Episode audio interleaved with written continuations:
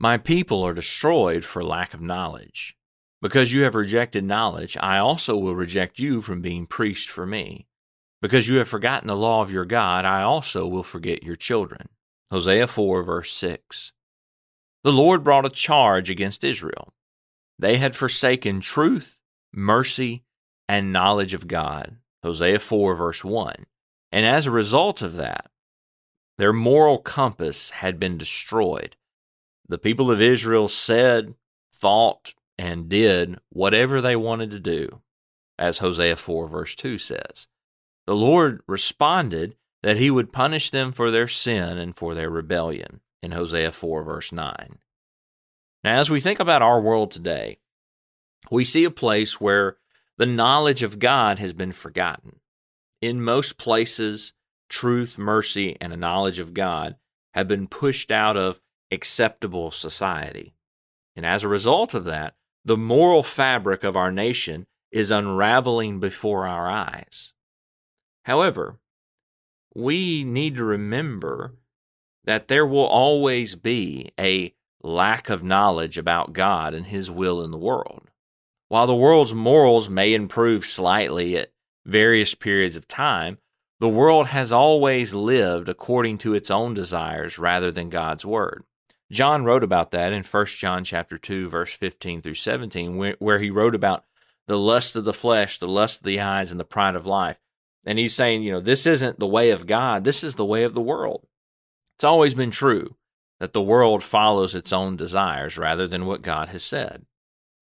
As God's people, as Christians, we ought to be far more concerned, and it ought to be far more concerning to us if there is a lack of knowledge among God's people.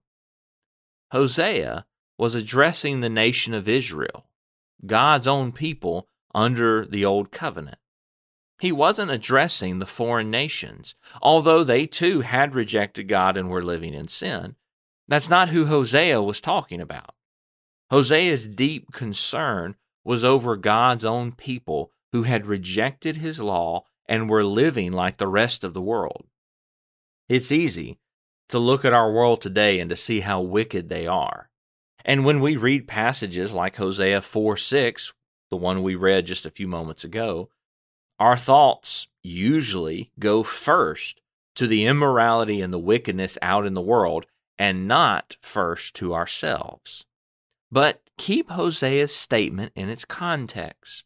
Hosea was addressing God's people who had forgotten God's law, and as a result, they were living like the world around them. So, what should we, as Christians, as Peter says in 1 Peter 2 9 through 10, God's own special people today, what should we learn from the nation of Israel? The first question I want you to think about is who or what is influencing us? Are we allowing God's word to influence our lives? Are we hiding God's word in our heart so that we might not sin against him? Psalm 119, verse 11. Learning God's word is meant to influence how we live our lives. And if we as Christians, if we're not putting God's word in our hearts, then we are putting something else there which will influence our lives, but not for the better. So, who or what is influencing us? And then, second, are we truly listening to God's word? Are we keeping our hearts open so that when we hear something from God's word that may show a shortcoming or sin in our own lives, are we keeping our hearts open so that we recognize it? Are we taking time to look into the mirror of God's word as James wrote in James chapter 1 verse 22 through 25?